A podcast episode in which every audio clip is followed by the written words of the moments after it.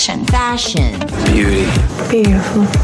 You have no style or sense of fashion. My name is Joyce, and I'm a shopaholic. I like my money right where I can see it, hanging in my closet. So, I am going to show you guys how I do my makeup. This is my trusty makeup bag. I already have my foundation and concealer on. On Wednesdays, we wear pink.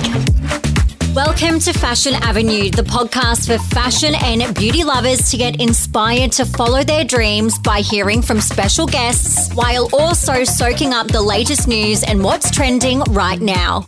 I'm your host, Amber Lowther. I'm a journalist and fashion professional who understands what it's like to have big dreams and wanting to reach them. Hey, it's Amber, just stopping in to let you know the news and what's trending for this week. Unfortunately, I won't have a guest episode for this week. There's been a little bit of a pickle, and next week's episode is still with my editor, so I wasn't able to swap that one out yet. So I'm very sorry, but this is all I can give you this week.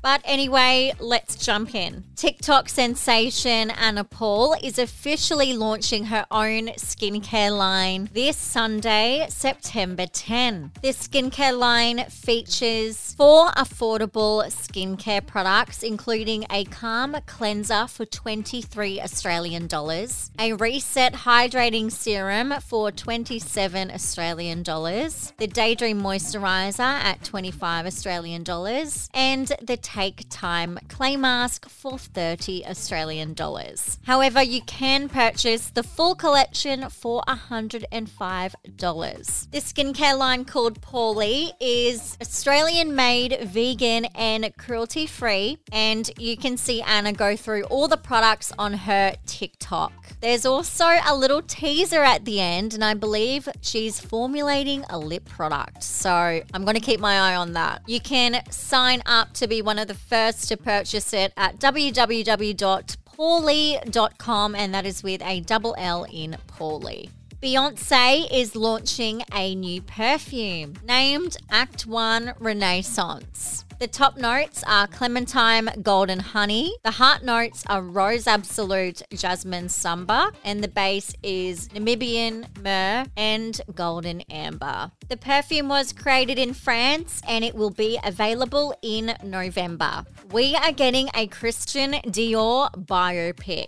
French winning actor and producer Elsa Zylberstein will be behind the biopic and told Variety that the film will open in 1947 in Paris after World War II. It also shows spanning a decade, the film sees Dior forging an empire and falling madly in love with a much younger man. Zylberstein also told Variety that Christian Dior was a fiercely private man, so people know very little about him and he was not a flamboyant character like other fashion designers or popular cultural icons. But he was no less fascinating. I am very, very excited about this one. I'll keep you updated on a potential release date. Aussie ready to wear label Acler has opened their first retail store in Sydney in the Strand Arcade. The reason for Sydney is because the brand had a 40% share of online sales in New South Wales compared to other states. So if you're in Sydney, go to the Strand Arcade and check out Acler's first store. Now for what's trending this week, and yes, I'm coming to you with another TikTok makeup trend, and this time it's all about martini makeup.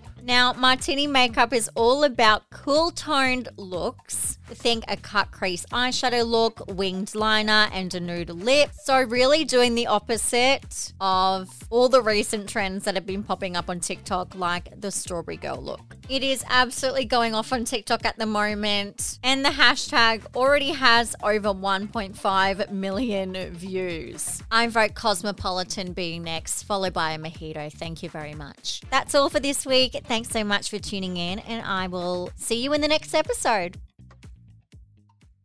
Thank you so much for listening to Fashion Avenue. If you enjoyed this episode and you'd like to help support the podcast, please subscribe and leave a rating and review. To stay up to date with all things Fashion Avenue and the latest happenings, you can follow us on Instagram and sign up to our newsletter. All the links are down below, and I'll catch you in the next episode of Fashion Avenue.